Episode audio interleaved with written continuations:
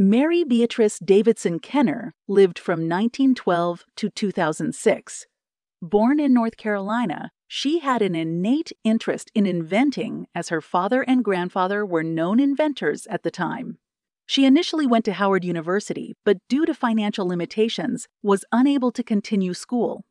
She also faced sexism and discrimination. During this period in history, women were much less likely to pursue higher education or gain scientific training due to these factors.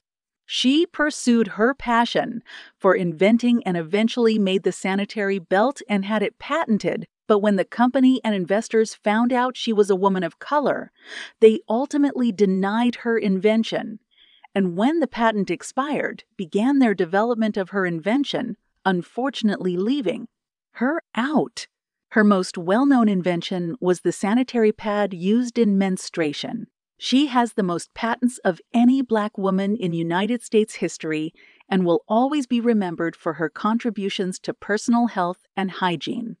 Thank you, Mary Davidson Kenner, for being a public health hero.